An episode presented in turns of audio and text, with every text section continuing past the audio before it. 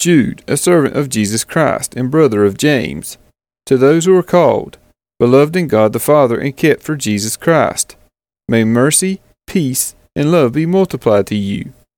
Beloved, although I was very eager to write to you about our common salvation, I found it necessary to write appealing to you to contend for the faith that was once for all delivered to the saints.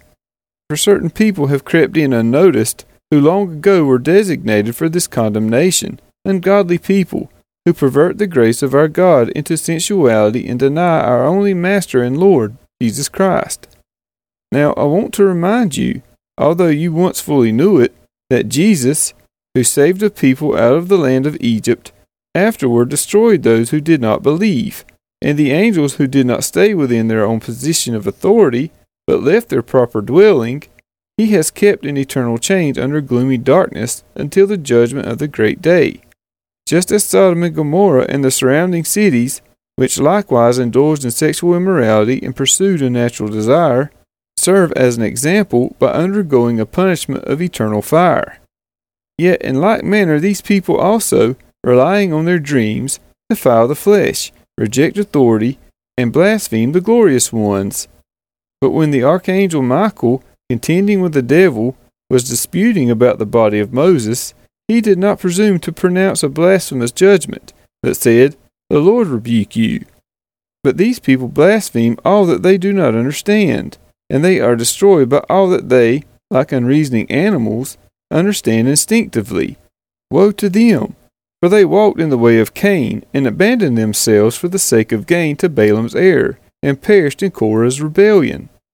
These are hidden reefs at your love feasts, as they feast with you without fear, shepherds feeding themselves, waterless clouds, swept along by winds, fruitless trees in late autumn, twice dead, uprooted, wild waves of the sea, casting up the foam of their own shame, wandering stars, for whom the gloom of utter darkness has been reserved forever.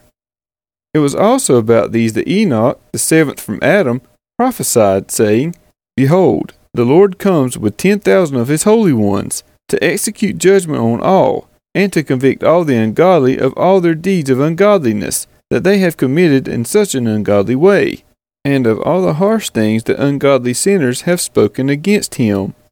These are grumblers, malcontents, following their own sinful desires. They are loud mouthed boasters, showing favoritism to gain advantage. But you must remember, beloved, the predictions of the apostles of our Lord Jesus Christ. They said to you, In the last time there will be scoffers, following their own ungodly passions. It is these who cause divisions, worldly people, devoid of the Spirit. But you, beloved, building yourselves up in your most holy faith and praying in the Holy Spirit, keep yourselves in the love of God, waiting for the mercy of our Lord Jesus Christ that leads to eternal life. And have mercy on those who doubt. Save others by snatching them out of the fire. To others show mercy with fear, hating even the garment stained by the flesh.